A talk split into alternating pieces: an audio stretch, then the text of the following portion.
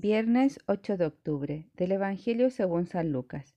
Habiendo Jesús expulsado un demonio, algunos entre la muchedumbre decían, Este expulsa a los demonios por el poder de Belzebul, el príncipe de los demonios.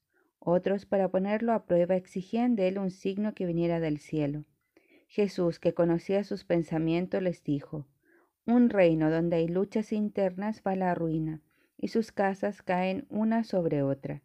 Si Satanás lucha contra sí mismo, ¿cómo podrá subsistir su reino? Porque como ustedes dicen, yo expulso a los demonios con el poder de Belzebul.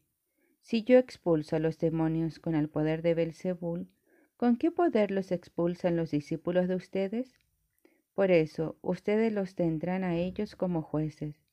Pero si yo expulso a los demonios con la fuerza de Dios, quiere decir que el reino de Dios ha llegado a ustedes. Cuando un hombre fuerte y bien armado hace guardia en su palacio, todas sus posesiones están seguras. Pero si viene otro más fuerte que él y lo domina, le quita las armas en las que confiaba y reparte sus bienes. El que no está conmigo está contra mí, y el que no recoge conmigo desparrama. Cuando el espíritu impuro sale de un hombre, vaga por lugares desiertos en busca de reposo, y al no encontrarlo, piensa, Volveré a mi casa, de donde salí. Cuando llega la encuentra barrida y ordenada. Entonces va a buscar otros siete espíritus peores que él. Entran y se instalan allí. Y al final ese hombre se encuentra peor que al principio. Palabra del Señor. Buenos días. El Evangelio de hoy tiene muchas cosas interesantes. Voy a mencionar solo algunas. Jesús dice que no está con, el que no está conmigo está contra mí, y el que no recoge conmigo desparrama. Jesús no quiere personas tibias, o estoy con Él o no estoy, pero no puedo estar con Él a medias. Un día participo y al otro no. La iglesia está pasando por momentos difíciles, pero siempre han habido dificultades.